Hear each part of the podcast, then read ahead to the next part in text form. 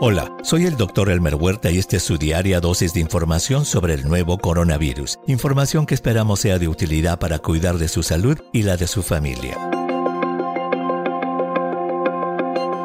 Hoy veremos en qué consiste el controversial ensayo de desafío humano de la vacuna contra el COVID-19.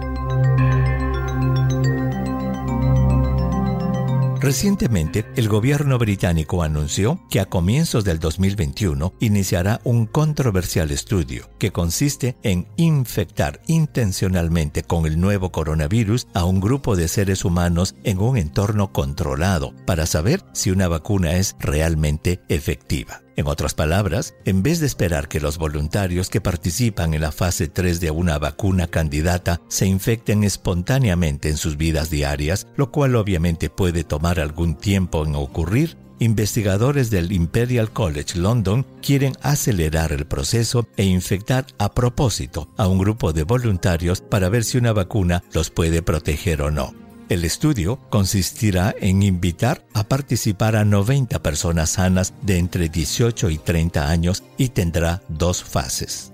En la primera se tratará de determinar cuál es la dosis infectiva del SARS-CoV-2, que como vimos en el episodio del 11 de agosto, se define como el mínimo número de virus necesario para causar la enfermedad, en este caso el COVID-19. Como lo mencionamos en ese episodio, hasta el momento no se sabe a ciencia cierta el número exacto de la dosis infectiva, aunque se cree que se necesitan mil partículas virales para que una persona se enferme. En los experimentos de esta primera fase, los voluntarios recibirán dosis cada vez mayores del nuevo coronavirus hasta determinar la dosis infectiva mínima necesaria para causarles la enfermedad.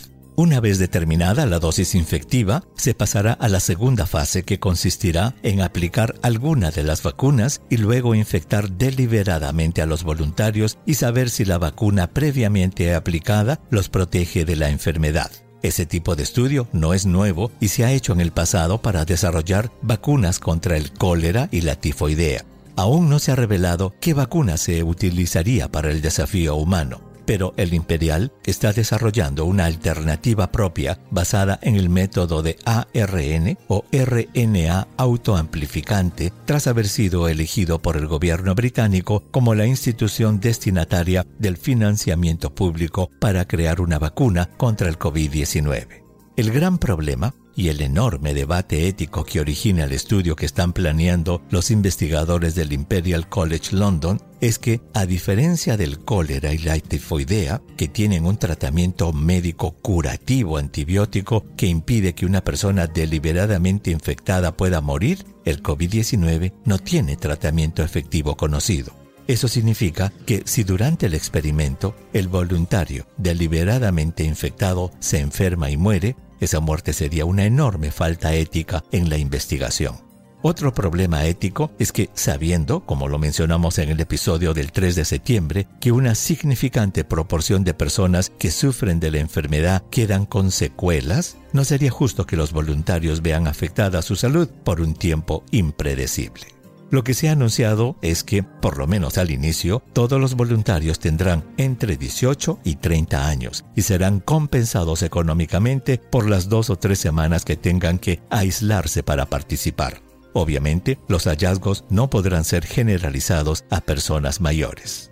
Y si a ti te parece que participar en un estudio de desafío humano de vacunas es un riesgo muy grande al que muy poca gente puede animarse a correr, te digo que ya hay más de 2.000 personas en Gran Bretaña que han mostrado interés en participar. Envíeme sus preguntas por Twitter. Intentaremos responderlas en nuestros próximos episodios. Pueden encontrarme en arroba Dr. Huerta. Y si cree que este podcast es útil, ayude a otros a encontrarlo calificándolo y revisándolo en su aplicación de podcast favorita. Volveremos mañana, así que asegúrese de suscribirse para obtener el último episodio en su cuenta y para obtener la información más actualizada siempre puede dirigirse a cnnespañol.com. Gracias por su atención. Chao.